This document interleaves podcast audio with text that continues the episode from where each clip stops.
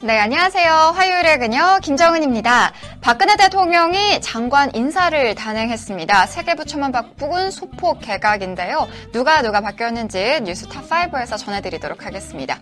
자, 더워도 너무너무 덥습니다. 올해는 가장 최악의 더위로 기록될지도 모르겠다는데요. 지난 7월에 세계 평균 기온이 최고치를 경신을 했다고 하는데요. 오늘 뉴스 초점 시간에 다뤄드리도록 하겠습니다. 히트다 히트, 대박 히트를 기록 중인 영화 부산행, 이야기의 시작은 전날 밤이었습니다. 그 전날 밤 도시 괴담을 담은 영화 서울역이 이번 주 화제작에 선보이도록 하겠습니다. 궁금하시죠? 잠시 후에 만나도록 하겠습니다. 자, 그 전에 카카오톡 친구 추가하는 거 잊지 마시고요. 문자로 사연과 제보도 많이 보내주세요. 저는 잠시 후에 나타나겠습니다.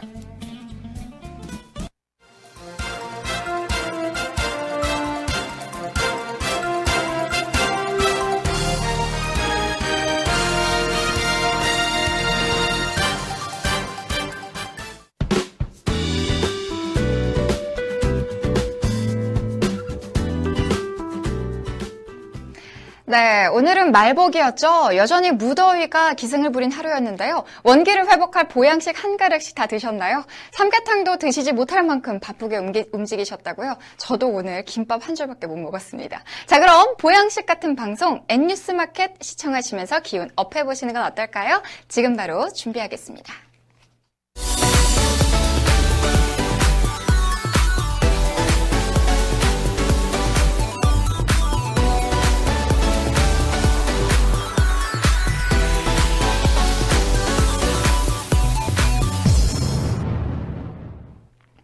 박근혜 대통령은 임기가 시작된 2013년부터 휴가 후 개각이라는 인사의 법칙을 유지해왔는데요. 이번에도 어김없이 휴가 후 인사 이동을 단행했습니다.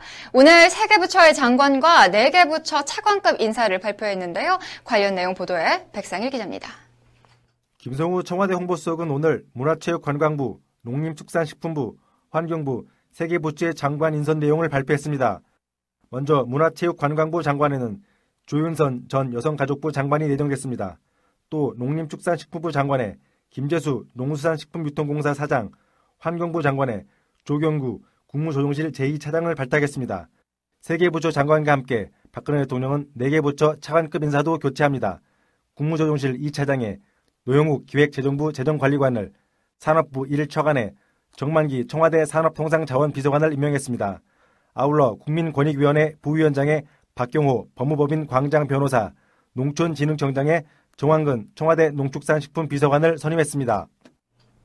네, 최저임금 인상률을 놓고 논란이 커지는 가운데 내년엔 최저임금도 받지 못하는 근로자 수가 300만 명을 넘어설 것이라는 전망이 나왔습니다. 최저임금을 지급하지 않는 업체에 대한 적발과 처벌이 제대로 이뤄지지 않기 때문인데요. 이로 인해 최저임금이 올라도 전반적인 임금 상승으로 이어질 가능성은 크지 않는 것으로 예상됐습니다. 보도에 황혜연 기자입니다. 한국은행 금융통화위원회 분석보고서를 보면 올해 최저임금의 인상률은 8.1%였고 내년 최저임금은 시간당 6,470원으로 7.3% 오릅니다. 그러나 한국은행은 최저임금도 받지 못하는 근로자 수가 올해 280만 명으로 늘고 내년엔 11.8% 증가한 313만 명에 달할 것으로 추산했습니다. 근로자 약 6명 중 1명은 법으로 정한 최저임금에도 못 미치는 수준의 임금을 받게 된다는 것입니다. 이에 따라 전체 근로자 중에서 최저임금을 받지 못하는 근로자의 비중은 2010년 12.4%에서 올해 14.6%로 높아지고 내년엔 16.3%로 확대될 전망입니다. 업종별로는 농림어업과 음식 숙박업에서, 기업 규모별로는 종사자 10인 미만 영세업체에서 높게 나타났습니다. 이는 최저임금법에 광범위한 예외조항이 있는 데다 근로감독에서도 경영주의 경영애로 등을 고려해 감독과 처벌이 솜방망이식으로 이루어지고 있기 때문입니다. 실제로 보고서에 따르면 최저임금 법규 위반 적발 건수는 2013년 6,081건, 2014년 1,645건, 2015년 1,502건으로 지속적인 감소세를 보이고 있습니다. 한국은행은 근로감독 강화를 통해 최저임금 준수율을 높여나가고 중장기적으로는 업종별 최저임금 차등화 등 최저임금 제도의 실효성을 높이는 방안을 모색할 필요가 있다고 지적했습니다. 사드, 이 북한의 미사일 공격으로부터 우리 국토를 지키기 위해 설치하는 고고도 미사일 방어 체계죠. 그런데 이 사드가 배치돼 북한의 미사일을 막기도 전에 내부 문제가 먼저 터질 위기에 놓였는데요. 그 문제는 바로 사드 배치 예정지인 성주군 주민들과 정부의 대립입니다. 각자의 의견이 첨예하게 대립해 문제 해결이 쉽지 않은 모습인데요. 한민구 국방장관이 내일 성주군을 찾아 주민들과 간담회를 갖고 의견을 수렴한다는 방침입니다. 내용 보도에 백상일 기자입니다. 한민구 국방장관이 17일 성주를 방문합니다. 사드 배치 문제로 대립 중인 성주군 주민들과 간담회를 갖기 위해서입니다. 문상균 국방부 대변인은 오늘 한민구 장관이 내일 오후 2시에 지역 주민들과 간담회가 예정돼 있다면서 간담회는 지역 주민의 의견을 경청하는 데 주안을 둘 예정이라고 밝혔습니다. 내일 간담회에서는 국방부는 기회가 될 경우 사드 배치 부지 선정 과정에 대한 설명도 진행할 예정입니다. 사드 배치 평가표와 시뮬레이션 결과도 보안 기준 범위 내에서 공개될 것으로 보입니다. 간담회에서는 또 사드 배치 부지 변경과 관련된 내용도 언급될 가능성이 있는 것으로 알려졌습니다. 국방부 관계자들이 최근 성주군에 위치한 롯데 스카이힐 성주 골프장으로 답사를 다녀와 부지 변경과 관련될 것 아니냐는 분석이 나오고 있기 때문입니다. 골프장 북쪽 임해는 해발 680m로 높고 주변에 민가가 드물어 사드 배치 제3의 부지로 거론되는 곳입니다. 이곳은 성주군청에서 북쪽으로 18km 떨어져 있어 상대적으로 전자파 유해성 논란에서도 자유롭습니다. 그러나 문상균 대변인은 롯데 골프장을 제3후보지로 검토해달라는 공식적인 요청은 없었다고 밝혔습니다. 네, 혹시 변액보험 가입을 하셨습니까? 요즘 변액보험에 대한 소비자들의 불만이 점점 커지고 있습니다. 민원왕으로 불릴 지경이라고 하는데요. 과연 어떤 내용일까요? 보도에 황혜연 기자입니다. 금융감독원에 따르면 변액보험은 생명보험 전체 117조 2140억 원 중 24조 5520억 원인 20.9%를 차지하고 있습니다. 가입 건수는 약 850만 건으로 국민 약 6명당 한 건이 가입한 셈입니다.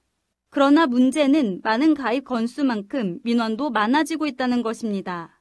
금감원에 따르면 지난해 변액보험 관련 민원 건수는 4,200건으로 전체 생명보험 민원의 21.9%를 차지했습니다. 2013년에는 3,600건, 2014년 4,500건에 달했으며 올해 들어서도 여전히 민원이 계속되고 있습니다. 민원의 가장 큰 부분은 계약자의 기대 수익률에 비해 낮은 중도 해지 수익률에 대한 불만입니다. 변액보험은 펀드 운용 실적에 따라 보험금이 변동되는 실적 배당형 상품으로 투자 수익률을 가입자에게 돌려주는 방식인데요. 높은 사업비와 주식시장 변동성 때문에 10년 가까이 돈을 넣었음에도 적립금이 원금에도 못 미치는 경우가 허다합니다. 예컨대 변액보험에 보험금 1,000만 원을 넣었는데 수익률이 20%였다면 5년 뒤 해지했을 때 가입자는 1,200만 원을 탈 것으로 기대합니다. 하지만 실제 받는 돈은 700만 원에 불과할 수도 있습니다. 사업비와 위험보험료를 내고 남은 돈으로 투자해 얻은 수익에서 다시 2%를 해지공제하기 때문입니다. 이처럼 변액보험은 가입 후 10년까지 모집수당 등 사업비가 나가고 해지공제도 있어 단기간에 해지할 경우 손해가 큽니다. 또 설계사 수당으로 돌아가는 모집 수수료가 다른 보험에 비해 비율이 높아 계약을 중도 해지하는 경우 상당액의 해지 환급금을 물어야 합니다. 실제 금감원에 따르면 변액보험 가입자 절반이 6, 7년 이내 보험을 해지하고 계약 해지 가입자 대다수가 원금 손실 피해를 겪은 것으로 나타났습니다. 이처럼 소비자들의 불만이 높아지자 금감원은 변액보험 가입 절차를 까다롭게 만들고 사후관리도 한층 강화할 계획입니다. 네, 배우 이선정과 베이징 올림픽 배드민턴 동메달리스트 황지만이 열애설에 휩싸였습니다. 두 사람은 최근에 직접 올린 SNS 글이 화제가 되면서 핑크빛 열애 중이라는 사실이 전해졌는데요. 보도에 김한나 기자입니다. 황지만은 자신의 SNS 프로필 사진에 이선정과 나란히 찍은 사진을 게재했고 이선정은 황지만과 함께한 일상을 공개했습니다. 특히 지난 7월에는 이선정이 KBS 예능 프로그램 우리 동네 예체능 배드민턴 편에 황지만이 출연한 것과 관련해 방송 잘 봤어, 스매싱 치는 잘생긴 착한 남자라는 글과 함께 방송 화면을 캡처한 사진을 SNS에 올리기도 했습니다. 1978년생인 이선정과 1984년생인 황지만은 6살 차이로 연상연하 커플입니다. 황지만은 2006년 도하 아시안게임 국가대표로 활약했고 2008년 베이징 올림픽 배드민턴 남자 복식에서 동메달을 수상했습니다. 이선정은 1995년 데뷔한 뒤 MBC 시트콤 남자셋 여자셋으로 얼굴을 알렸습니다. 그는 2013년 매니저 출신 방송인 LJ와 혼인신고를 한 지 약 14개월 만에 이혼하기도 했습니다.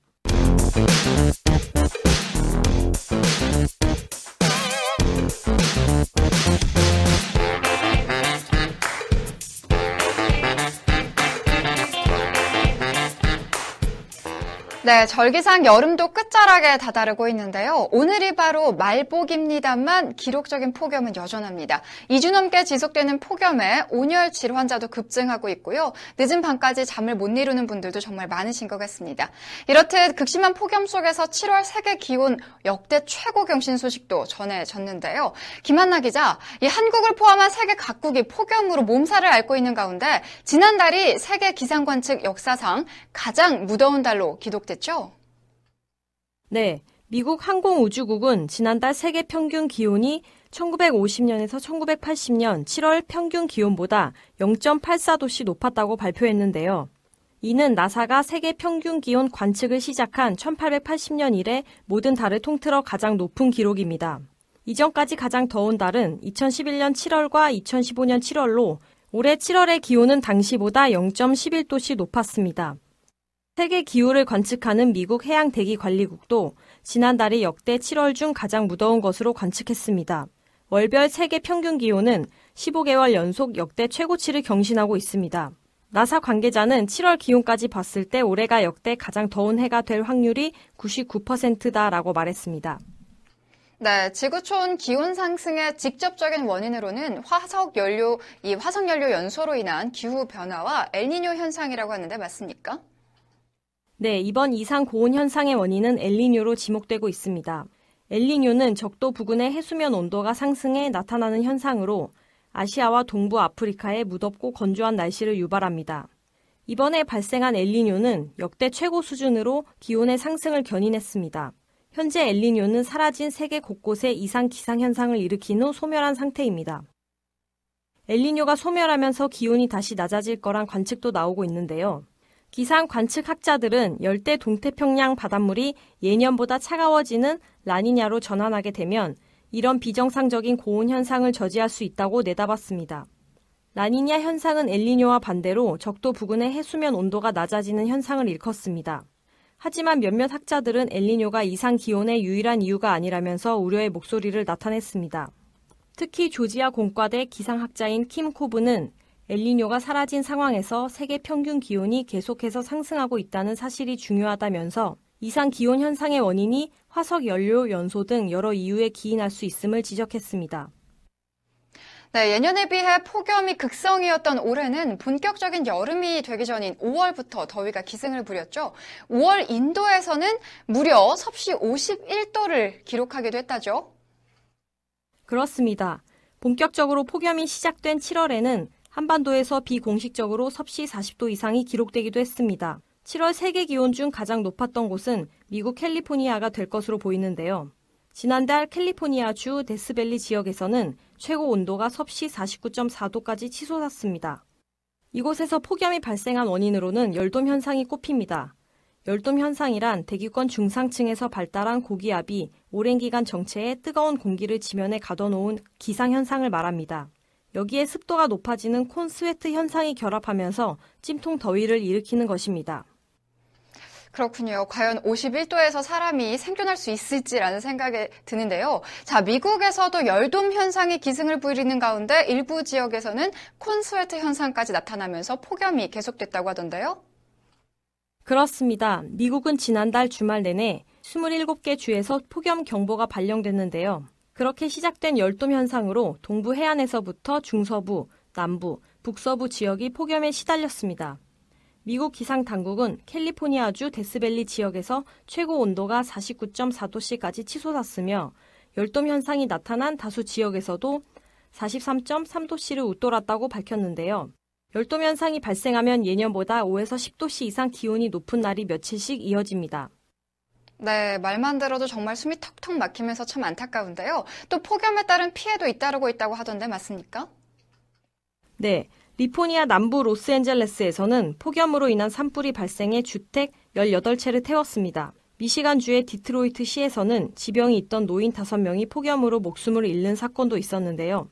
기상당국은 습기를 동반한 더위가 폭풍우를 유발하고 있다고도 밝혔습니다. 실제로 전날부터 뉴욕 주를 비롯한 동북부에서는 폭풍우로 나무가 쓰러지고 대규모 정전이 발생하기도 했습니다.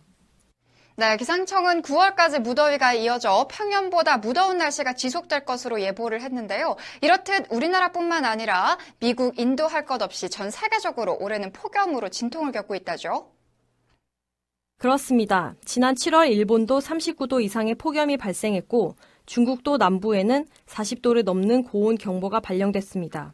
미국도 워싱턴 주를 제외한 모든 지역이 기온이 30도를 다 넘었고 28개 주는 폭염 경보가 발령될 정도로 무더운 날씨를 보였으며 인도와 서남아시아도 50도가 넘어 관측 사상 가장 높은 기온을 보인 것으로 나타났습니다. 네, 반면 국내에서도 폭염으로 인한 피해는 많았습니다. 이러한 고온 현상으로 인해서 경상북도의 병충해가 심각하다고 하는데요. 어떤가요? 줄점 팔랑나비, 미국 선녀벌레, 복숭아 세균성 구멍병은 최근 경북 도내 농작물에 이상 고온으로 많이 발생한 병해충들입니다. 줄점 팔랑나비는 논에서 발생해 벼잎 3개에서 5개를 뭉쳐 집을 짓고 잎을 갉아먹어 피해를 줍니다. 도내에서는 김천시 아포읍 의리 주변 100헥타르에 대량으로 발생한 상태입니다. 미국 선녀벌레는 북미 대륙에서 건너온 해충으로 2009년 서울과 경남 밀양에서 처음 발견됐습니다. 주로 배, 사과, 단감, 복숭아 등에 달라붙어 어린 벌레는 잎을 갉아먹고 성충은 수액을 흡입해 나무를 말라 죽게 합니다. 배설물로 그으름병을 유발해 나무나 과실의 상품성을 떨어뜨리곤 하는데요. 올해 도내에선 청도, 경산, 군위, 영천 등지에서 나타나 수확기에 접어든 농작물에 피해를 주고 있습니다. 경북도 농업기술원은 최근 도내에서 이런 병해충 발생에 따른 피해가 커지자 119 방재단을 가동해 긴급 방제에 들어갔습니다. 농업기술원장은 최근 고온으로 예년보다 발생이 미약했던 벌레가 많이 생기고 있다며 농민은 수시로 들판을 둘러보고 이상 증상이나 병충해가 나타나면 즉시 농업기술센터에 문의해 방제할 수 있도록 협조해 주기를 바란다고 말했습니다. 네, 올해에는 우리나라뿐만 아니라 전 세계적으로 역사상 가장 더운 여름이 아니었나 싶습니다. 끝날 것 같지 않던 무더운 여름도 어느덧 얼마 남지 않았다고 하는데요.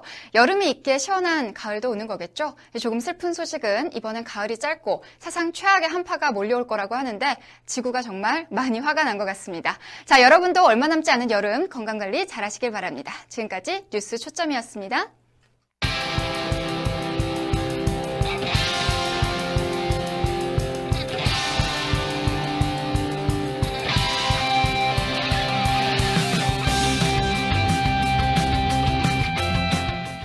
재미있는 영화만 골라서 소개해주는 영화 큐레이터 무비캐스트 시간입니다. 시사성과 오락성을 동시에 잡은 부산행의 시리즈물인 연상호 감독의 장편 애니메이션 서울역이 내일 개봉합니다.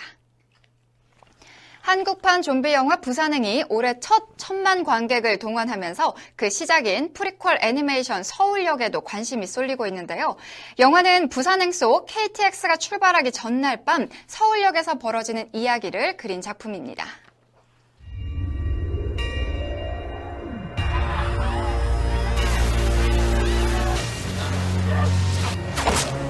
경아, 나 아직 살아있어.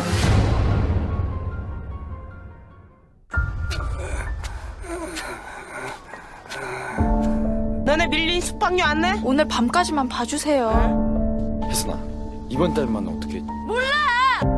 인터넷에서 혜선이 닮은 애를 좀 봐서 말이야. 뭐? 아휴, 어디 가셨대? 어? 아, 혜선이 미쳐. 어? 우리 혜선이 못 찾으면 너부터 죽여.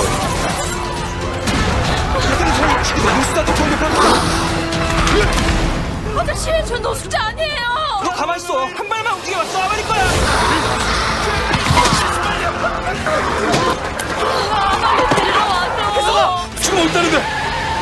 여기 다 뭐하는 짓이야? 너희들은 경찰이야! 가만히 있어, 이 회사! 회사! 집에 가고 싶어요.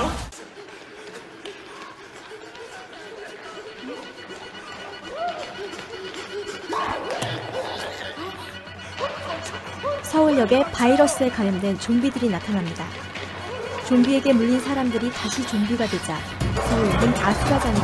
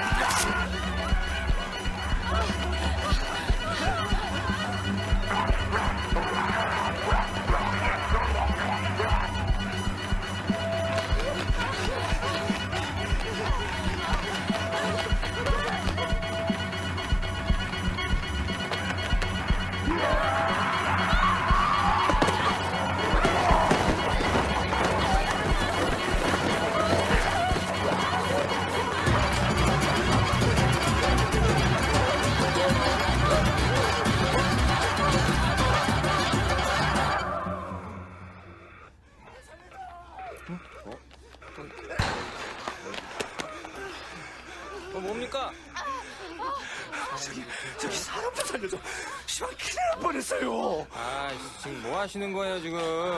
싸움들 하신 거예요? 예? 아니 지금 싸움이 난 게 아니라 다들 돌아버려서 난리가 나버렸는데. 아유씨. 다 이 양반들이. 아우 냄새. 아 빨리들 나가요. 아 이 사람들이 지금 여기가 어딘 줄 알고. 진영아 이 사람들 빨리 내보내. 일단 나가.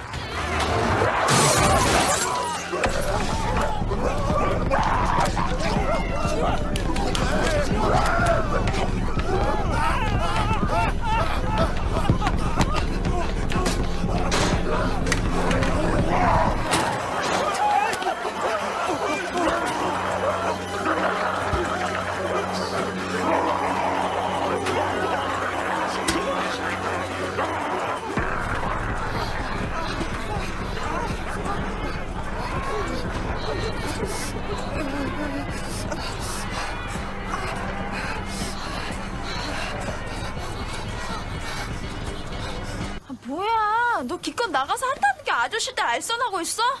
진짜. 그럼 방송 5초 올 건데. 야, 씨발. 이제 PC방비도 없다. 그지 됐다. 맨날 PC방이지, PC방. 야, 나 이제 하기 싫다고 했잖아. 아니, 그럼 어떡해. 뭐 어쩌긴 어째. 아하. 야, 그럼 그냥 이제 밖에서 잘까? 어? 야, 아니, 네가 알바 구한다며. 어? 야. 아니야? 내가 한 달 내내 일해봐야 반값 반도 못 내도 알잖아. 한편 가출 청소년 회사는 원조 교제를 알선해주는 남자친구 기훈과 싸운 뒤 서울역 근처를 배회하게 되는데요.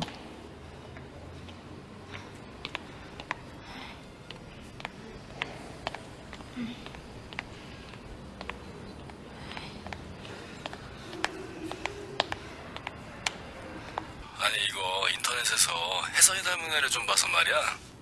어? 뭐야 이거? 이거 혜선이 맞지? 어? 이거 혜선이 맞는 거지? 뭐야 얘가 왜? 어? 아니야? 어? 야 이거 어떻게 연락하는 거야 이거? 야야야, 어? 좀 침착해. 여보세요? 침착해 석규야.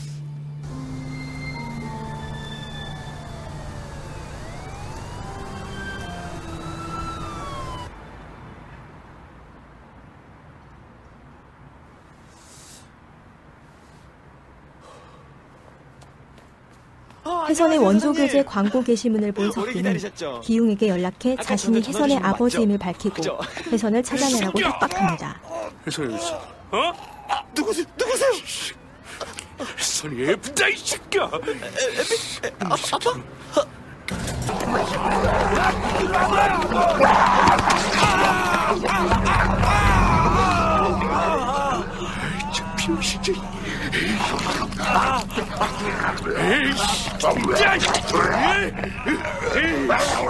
좀비들의 공격 속에서 석규와 기우는 의기투합해 사라진 해성을 찾게 되는데요.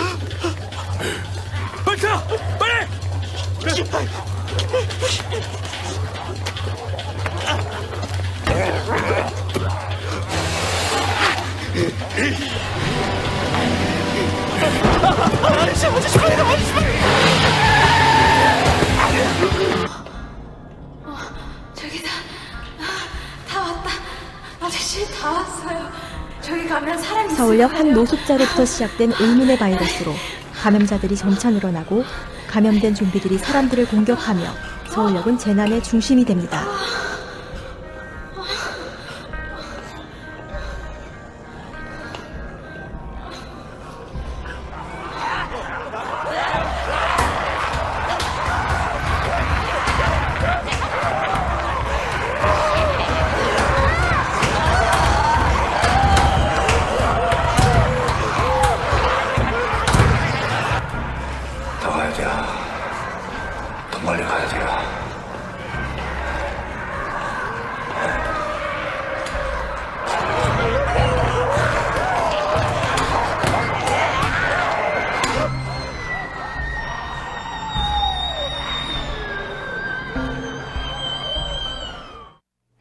네, 영화는 좀비에게 쫓겨 도심을 헤매는 가출 소녀와 그녀를 찾는 두 남자의 하룻밤을 뼈대로 난장판이 된 서울역 주변 곳곳을 비추고 있습니다. 여기서 연상호 감독만의 독특한 시선이 눈여겨볼 만한데요. 서울역의 주인공이 해선, 기웅, 석규가 아니라 재난이 불어닥친 서울역이라는 공간이라는 겁니다. 애니메이션 돼지왕, 사이비 등으로 사회 문제를 다룬 연상호 감독은 서울역 또한 가출 청소년, 노숙자 등 사회 하층에서 관심받지 못하는 이들의 단면을 담아냈는데요. 연상호 감독은 서울역을 본 관객들이 감독이 무언가를 말하려 하는구나 보다는 관람 후에 사회적 공기가 영화에 담겨져 있구나라는 생각을 가졌으면 한다라고 말했습니다. 어떻게 보면은 원래 그 장르 어떤 감염자들이 나오는 장르를 좋아하기도 했고, 그거를 어떤 사회적 의미하고 결합을 시킬 수 있겠다라는 생각을 하고 있었거든요. 그래서 사실은 어떻게 보면 서울역이라고 하는 그 지명이 주는 이미지가 저한테는 좀 분명하게 있었어요. 뭐 서울역이라는 지명을 딱 들었을 때 느껴지는 어떤 그 분위기들이 사실은 좀 되게 마음에 들었어요. 원래 애초에 좀 그 시리즈를 되게 좋아해요. 어떤 한 세계관이 있으면은 그 세계관에서 벌어질 수 있는 일들이 그 각각의 개성들만큼이나 많이 있는 거예요. 그래서 사실은 부산행이라고 하는 영화도 있고 서울역이라고 하는 영화도 있고 또 혹은 또 여기서 더 파생될 수 있는 이야기들은 더 많지 않나. 오히려 좀 그런 하나의 세계관을 공유해서 재생산하는 그 느낌들이 영화가 줄 수 있는 또 되게 큰 재미이지 않나라는 생각으로 작업을 하게 됐어요. 서울역이라고 하는 공간은 이제 지형적으로 봤을 때 한국에서 가장 많은 빛과 그림자가 존재를 하는 공간인 거죠. 딸을 찾아 거리로 나서는 아버지 석규 역할은 천만 한흥 배우이자 연기파 류승룡 씨가 맡아 열연을 펼쳤습니다. 감독님 전작들을 봤거든요. 근데 너무나 훌륭한 작품들이고 돼지왕, 사이비를 보고 나서 정말 실사 영화보다 더 어떤 주는 것들이 더 강하고 메시지가 그런 것들을 느껴서 한번 감독님하고 꼭 한번 참여하고 싶다. 근데 이제 시나리오를 봤을 때 감독님도 점점점 더 발전을 하고 있고 또 이제 발전하는 데 있어서 또 시나리오도 너무나 또 큰 주제를 안고 있기 때문에 흔쾌히 또 감사하게 참여하게 됐습니다. 외국 유명한 배우들이 우리가 원작이 되는 거죠. 항상 원작들을 제가 이제 녹음하곤 했었는데 이번에는 다른 배우들이 멋진 다른 배우들이 이 서울역을 우리나라 애니메이션을 더빙하는 그런 작품을 한번 봤으면 좋겠어요. 그 1호가 되지 않을까 조심스럽게 바라봅니다.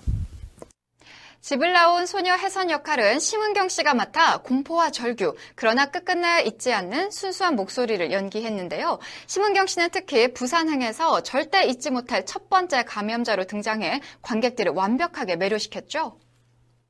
평소에 연상호 감독님의 열렬한 팬이었는데 전작인 사이비를 굉장히 감명 깊게 보고 제가 좋아하는 작품 중에 손꼽아 들어가는 작품에 사이비라는 작품이 들어가는데 처음 또 더빙 제의가 들어왔을 때 너무 반가워서 시나리오를 채 달기도 전에 출연 결정을 하게 된 기억이 나고요.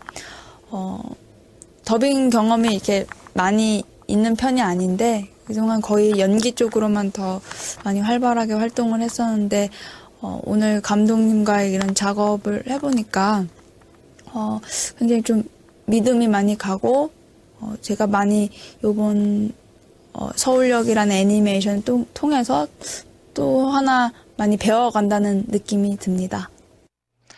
혜선의 남자친구 기웅 역할은 이준 씨가 맡아 겁은 많지만 여자친구를 지키고 싶은 젊은 청년 역할을 완벽하게 소화했습니다.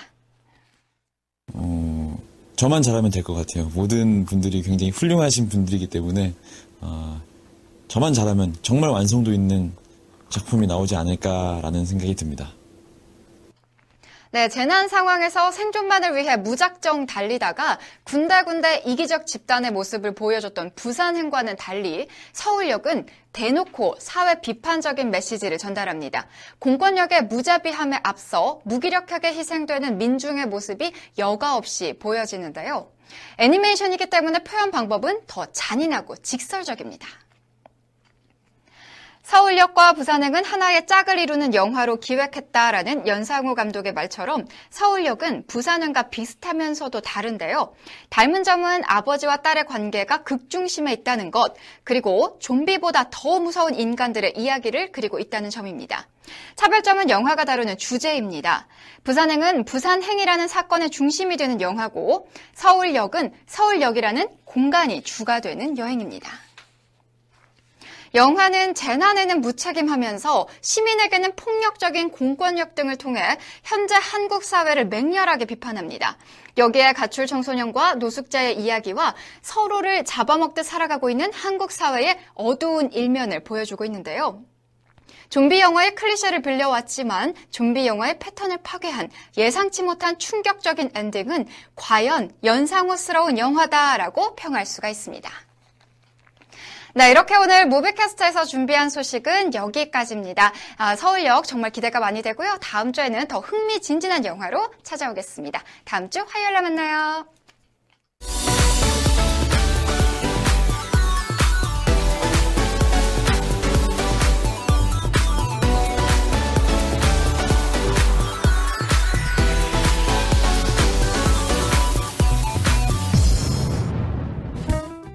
바꿀 수 없다, 바꿀 수 있는지 고려해보겠다, 바꾸긴 힘들지만 검토는 하겠다.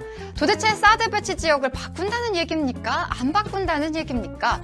내일 성주군에 한민구 국방장관이 방문해 주민과 간담회를 갖는다고 하는데요. 자, 과연 어떤 얘기를 할지 정말 궁금해지는데요. 과연 우리가 그 말을 이해할 수 있을까요? 아니면 믿을 수가 있을까요? 자, 이럴 때마다 나오는 얘기죠. 정부의 말 전용 해석 사전이라도 만들어야 하는 것 아닐까라는 얘기 말입니다. 언제나 사람이 먼저인 방송, 변화를 두려워하지 않는 뉴스, N뉴스마켓 화요일 방송 마치겠습니다. 감사합니다.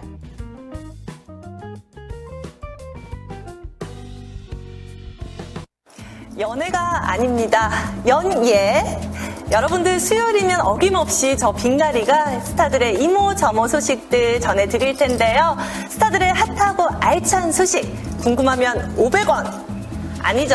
N뉴스마켓 수요일입니다. 기다릴게요.